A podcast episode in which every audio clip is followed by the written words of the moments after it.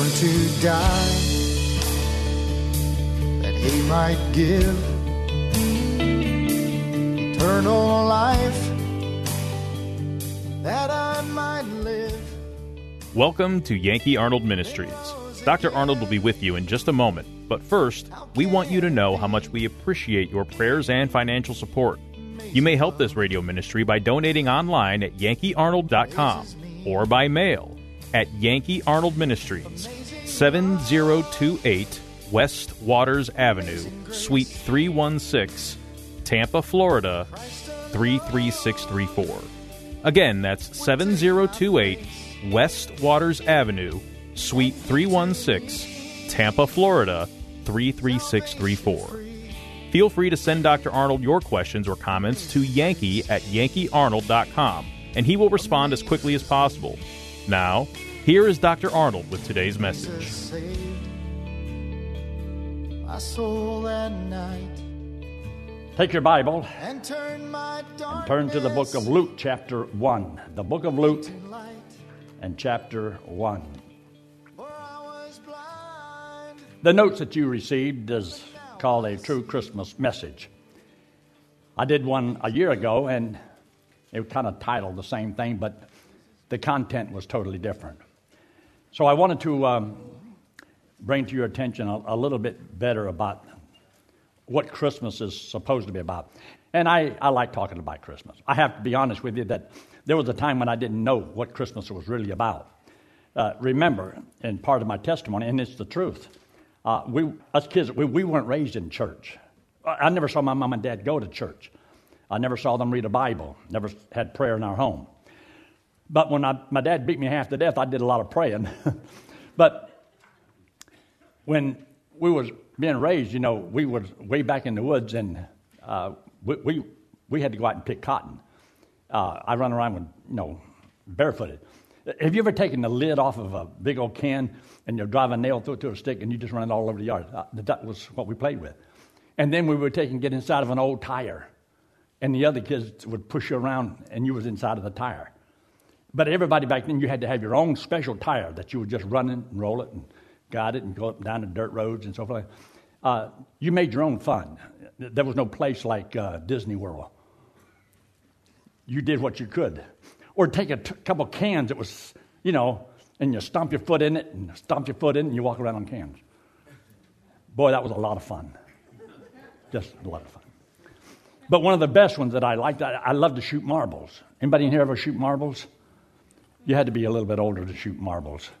Man, I got where I was dead eye with marbles. Man, I could really shoot. So when I was in school, the goal was during recess is to beat the other kids and take all their marbles. And every day it seemed like I lost my marble. I lost all my marbles. Then anyway, one day it was my day. I cleaned house. And I got all these marbles. My pockets were full of them. And I had to go back into the class. And whenever I sat down in class, you know, A. Arnold, front row. Well, I was still, you know, just so filled with, you know, I, I, I did it. I, I beat those kids. I, I got their marbles. And so I leaned back and slouched down in my chair. And all of a sudden, all my marbles rolled out of my pocket and going down on both sides on the aisle. And the teacher turned around and saw all these marbles going down the back of the, the back of the room. She confiscated all my marbles, and I didn't go home with one marble that day. Know, the Bible says, and I wanted to be scriptural, marble not. but during Christmas time, we did not have, you know, a teaching about what Christmas was about, you know, Christ being born. All I knew is, and what most people knew at that time, is that uh, Santa Claus is coming. Now, I said before, there's, there's four stages of Santa Claus. You believe in Santa Claus. You don't believe in Santa Claus. You are Santa Claus. And the last stage is you look like Santa Claus. but there was a, a time when I really believed in Santa Claus because he was going to bring all these presents. Well, the part that really bothered me was Why does he show favoritism? He gave rich folks more presents than he did, and I knew that they were no better than I was, and I was, I was a little upset. Me and my two sisters, because for a couple of years we, we didn't get anything. So we went to see my daddy and told my dad, we want, to, we, we want some presents this year. And he swore, we are going to have the best Christmas anybody has ever had. When Santa Claus comes over, he said, I'm going to shoot him and get all the presents and bring them home. Well, we couldn't wait. We didn't care anything about the next year, Santa being dead, nothing like that. That didn't even enter our minds. My daddy was going to shoot Santa Claus and bring all the presents. So we went down into the woods and we got us a little old tree, pine tree, put two boards in the back of it, put a nail up through it, and put it in the corner. And then we went out there in the yard and got all these my Prince Albert tobacco cans. My dad used to always do is roll his own cigarettes, you know. But it was silver lining inside. You could take all of those, and they were all over the place. We cut them in little strips and hung on. Got our icicles. We put some popcorn, on a string through it, and put them on the tree. We were ready. Christmas morning, nothing. My daddy was drunk. We saw him outside, leaned up against a tree. I don't know if he stayed there all night long. We went up and we was we was upset. And he looked at us and he told us a tear-jerking story. And we bought it. He said, You kids won't believe this. I, I, I sat out here all night. I waited for him to come over and I shot at him and I missed him. and we felt so sorry for my dad. well, one night I found out the truth. but anyway, I hope your Christmases were a lot more wonderful and blessed than that. And anyway, when you really talk about Christmas, you're talking about God sending his son into the world. Now, look at the little first statement there that I wrote. In the Old Testament, the Lord gave Israel. Said that a child, a child would be born of the line of King David in the city of Bethlehem Ephratah Judea. This Messiah was to be the Lord Himself, born of a virgin, to be the sacrifice for the sins of the world, that He might be the Savior of the world. Now, that little statement is really the purpose of what we call Christmas. Why the Son was born. And He was born that He might die. Now, a lot of people like to worship the babe in the manger, but they're really turned off by the, the man that died on the cross. Well, the one that died on the cross was that same that little baby in Mary's arms. Now, the first thing I wrote down here was the son to be born was an ideal son. I would like to think that my parents, they were looking forward for the ideal son. Me. Did you know, and I mentioned this, and that's, but it's the truth. Sometimes when I say this, the people say, You're just joking, right? No. But when I was born, and I was born, I didn't fall out of a tree. My dad did say that I was the ugliest kid he'd ever seen in his life. My dad had never seen Louis Hernandez. Says I was the ugliest kid he'd ever seen. And it, it broke my heart. I started crying right off the bat. But anyway, he says he was going to put me in a burlap sack and throw me in the river and drown me. And my mama wouldn't let him. The doctor came to the house and looked at me and says, My, my, my. Looks just like his daddy, don't he? Well, my dad called me a blankety blank Yankee, and that's how I got my nickname Yankee. I got it before I got my real name. So anyway, a few months later, I was, we moved to Georgia, and uh, rebel in Georgia, uh, Yankee. You know, I've been shot at from both sides for the rest of my life. But that nickname, Yankee, has stuck with me. My mama called me Yankee Boy. My daddy called me the other. it finally dropped off. He just called me Yankee after that. But I would like to think that I was, well, I have to say that I was part of the show. I wasn't an expected baby. For a, a while there, I was expected. And when I was born, but I was not the ideal baby like the Bible talks about. Think of all the babies that have been born into the world. And out of all the babies in the world, nobody was like this baby. Not like this baby. You know, the Bible talks about some of these, the stars. And he told him, it says, um, the star of David and the star from out of Jacob, referring to Jesus Christ coming. The wise men that were in the east, and they said they, they saw his star in the east. Now, NASA says that there are approximately, according to them, about 2 trillion galaxies, and every galaxy has about 100,000 stars. That's more than I can count. And that's an awful lot of stars. But He, the Lord, knows every star by name. But there's one star that stands out among all the stars. Out of all the people in all the world, there's nobody like this child. Look at the statement there. Jesus was the most expected baby in the world. From the very first prophecy given, that a woman was going to have a child. And in chapter 4, when Eve had a child, she says, I've gotten a man from the Lord. But it wasn't the one they were expecting. There's a child that was going to be born. They were expecting it. And in years would roll by, and God began to give signs, prophecy. This child was prophesied to come into the world. And so God told him that it would come to a certain nation. The whole nation was because God had a, a plan, a purpose. Out of this nation, there are certain tribes. And out of 12 tribes, he chose the tribe of Judah.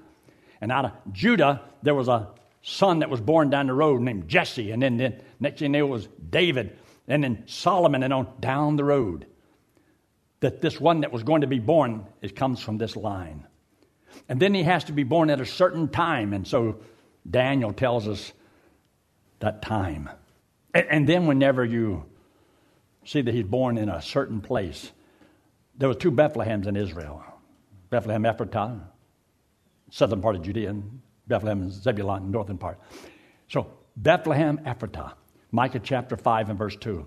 Though thou be little among the thousands of Judea, yet out of thee shall he come forth that it be ruler in Israel, whose going forth have been from, ever, from old to everlasting. He never had a beginning, never has an ending, this child is going to be born. And then he tells us in the book of Isaiah, behold, he says, A virgin shall conceive and bear a son, and shall call his name Emmanuel. But Jesus was God with us. He was to be the Savior of the world and they shall call his name Jesus because he shall save his people from their sins. And unto us a child is born, a son is given, and his name shall be called Wonderful Counselor, the Mighty God, the Everlasting Father, the Prince of Peace. So, this one that was going to be born is also called the Everlasting Father. How can you be an everlasting Father without having an everlasting Son? So, God so loved the world, gave his only begotten Son. You see, the next thing here a prepared baby. Have you ever seen people today when they know they're going to have a little child? They got a little room set up, they paint the room, they get the baby crib, they get everything in there, and they say they're going to be blue or pink or whatever it is, you know, and based upon, years ago they didn't know what it was going to be. But anyway, now they got everything planned out. And they got everything all ready for the baby because, you know, they're expecting the baby. And when they expect the baby, they're preparing for it.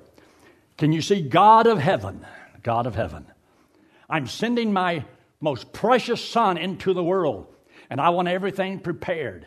There's going to be a mansion down there, and he's going to have a crib made out of gold. He's going to have all the satin sheets to sleep on. It's going to be perfect for this little baby.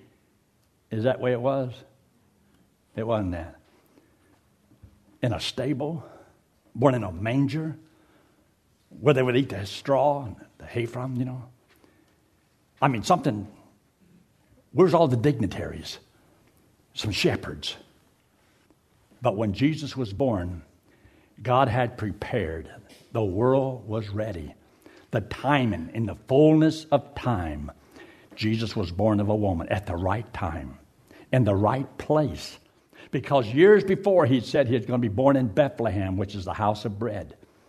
So Jesus was right on schedule. There's no child like this. And then we have here, Jesus was a perfect baby. There's no flaws in this baby. You know, whenever little babies are born, first thing most of them do, they count the toes and their fingers. Are all of them there? They got two legs? Three? No. You got, you know, two ears, you got a nose, and everything is right. And you want to know, is he, is he, is he healthy? You know, this baby was a perfect baby, no flaws. Remember, the lamb that was to be slain had to be without fault, without spot. It had to be just right. Uh, this baby that was born had to be a perfect child because he was going to be the child that was going to grow up and be the payment for the sins of the world. It can have no sinful nature. This child had no sinful nature. This child never did anything wrong. This was really what you would call a precious baby. A precious baby and a priceless baby. Do You realize what was the price of this baby? Here's if this child had never been born, think of the world, and here we are without a payment for our sins. If there had not been a child born to pay for our sins, there was no payment for our sins. There would be no hope. We would be of all men most miserable. But when Jesus was born, joy to the world. Joy to the world. What I want you to do is look there in Luke chapter 1 and verse 30. Luke chapter 1 and verse 30. Uh, this is a little bit of the story. Just going to read the first four or five verses here. In verse 30, there's Mary, probably a teenager. And the angel said unto her, Fear not, Mary, for thou hast found favor with God. I mean, favor, you're going to have a child. You're going to be bringing in the Messiah. For behold, thou shalt conceive in thy womb and bring forth a son and shall call his name Jesus. You're going to bring forth a son. So God, see, God already knew the seed was going to be planted by the Holy Spirit. It says the power of the Almighty.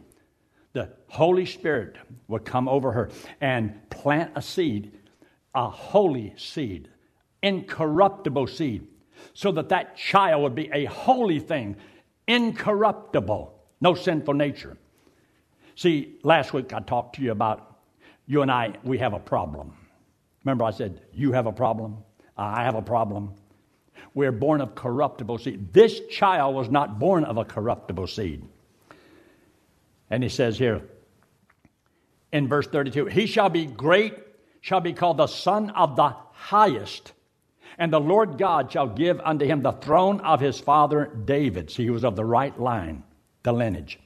He had a right to claim the throne of Israel. And then in verse 33, and he shall reign over the house of Jacob for how long? It isn't over yet. Remember, he came the first time, he could have been the king of Israel, to set up his kingdom upon the earth. But the king was rejected. The kingdom has been postponed. And so it's still in the future. And God keeps his word. Not one verse in the Bible, not one word in the Bible, not one mark in the can be violated in the sense that it will not be fulfilled. Everything God says will happen like God says. And so he says here in verse 33 And he shall reign over the house of Jacob forever, and of his kingdom there shall be, see those last two little words? No end. Understand this America is not going to bring peace to the world no combination of all nations coming together is going to bring peace to this world. There will be the promise of peace, but sudden destruction. They cannot bring peace because individually people do not have peace.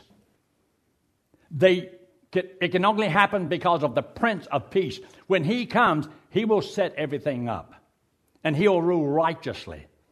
Right now, we do not have righteous rulers. I believe we ought to do all the right that we can do. But understand what God says and looking into the future. America is not the Savior. We have a Savior, but it's not this world, and we don't look to the White House.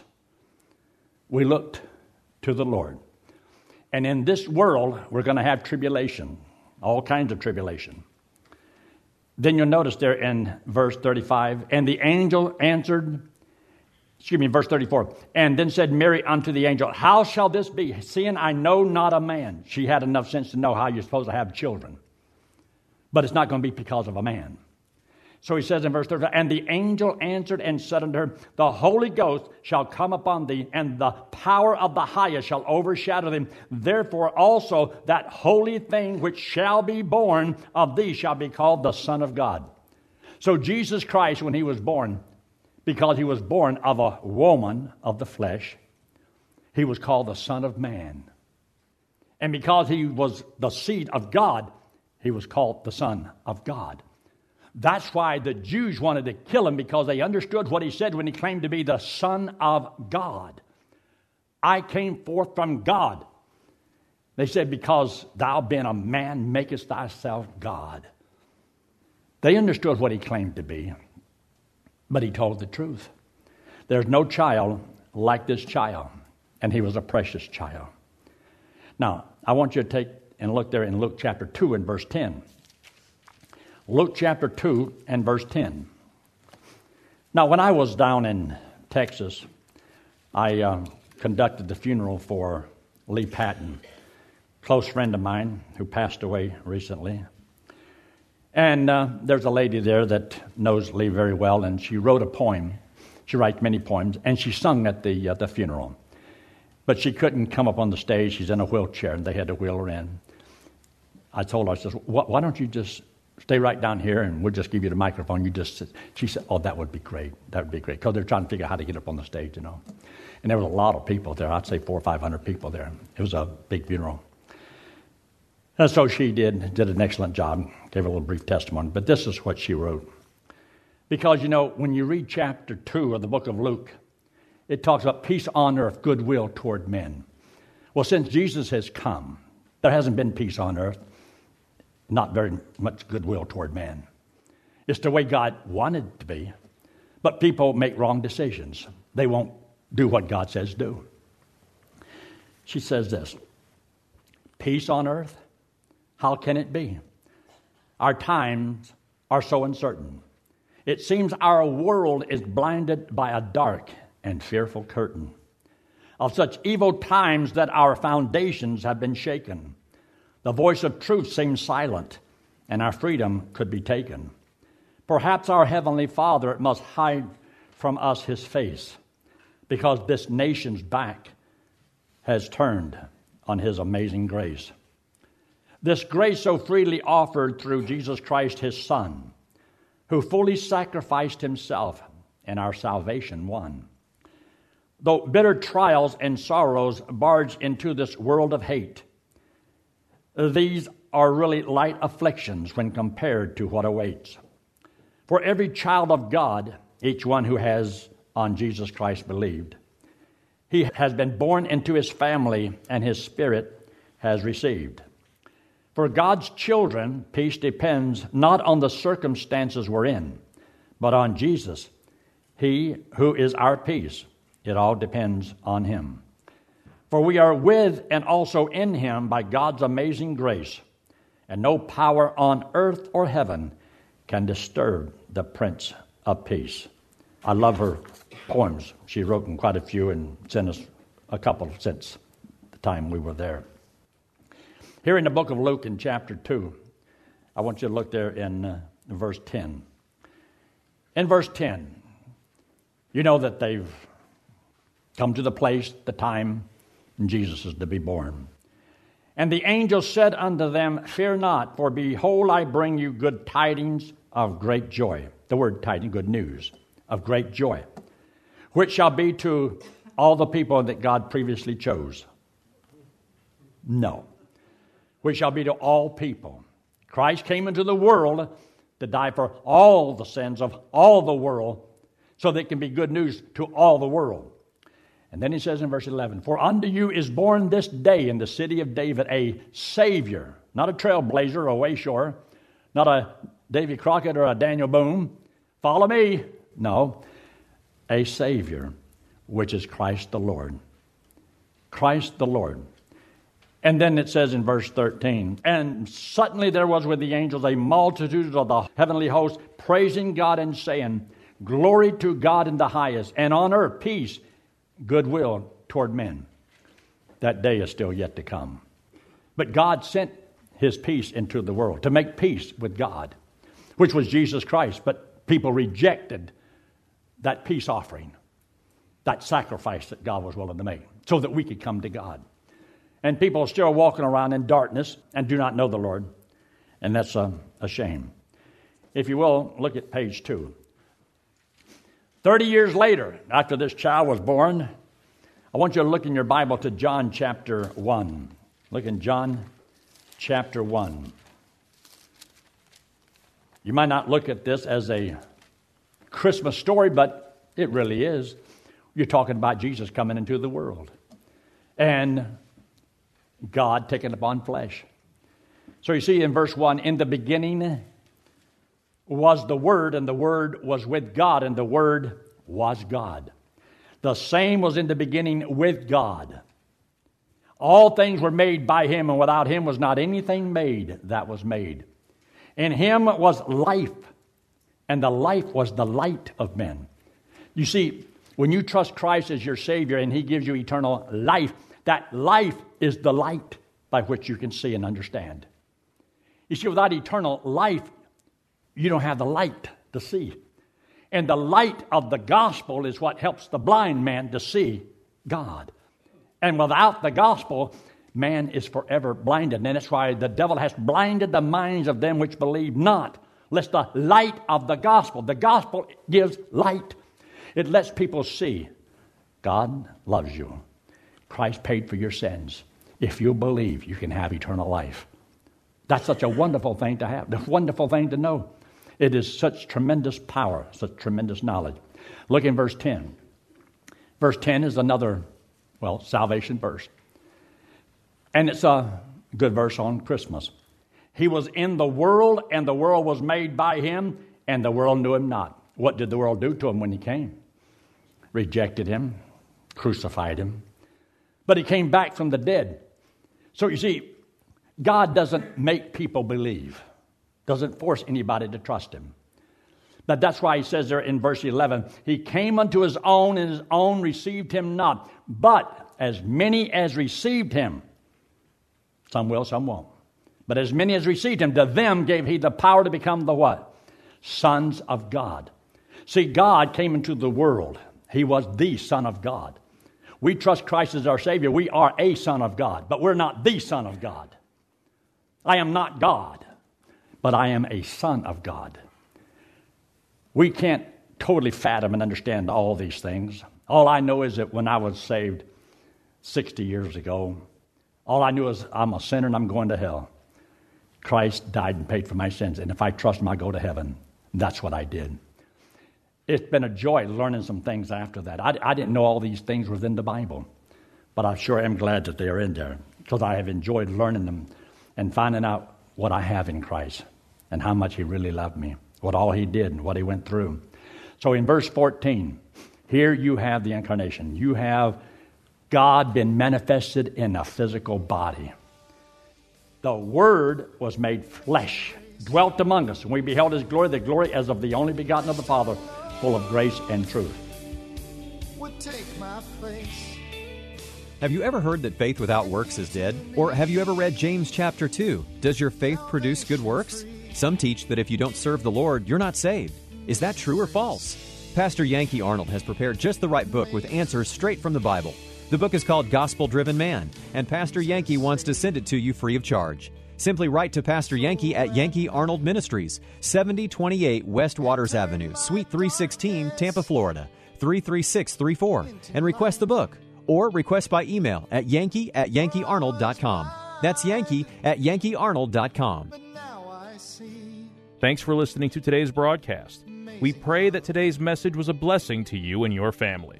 You may help support this radio ministry by donating online at yankeearnold.com or by mail at Yankee Arnold Ministries, 7028 West Waters Avenue, Suite 316, Tampa, Florida 33634. Friend, one day it will happen.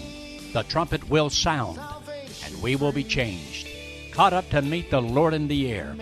So live today and every day, believing that the Lord is coming soon, and just keep looking up. Amazing grace amazes me.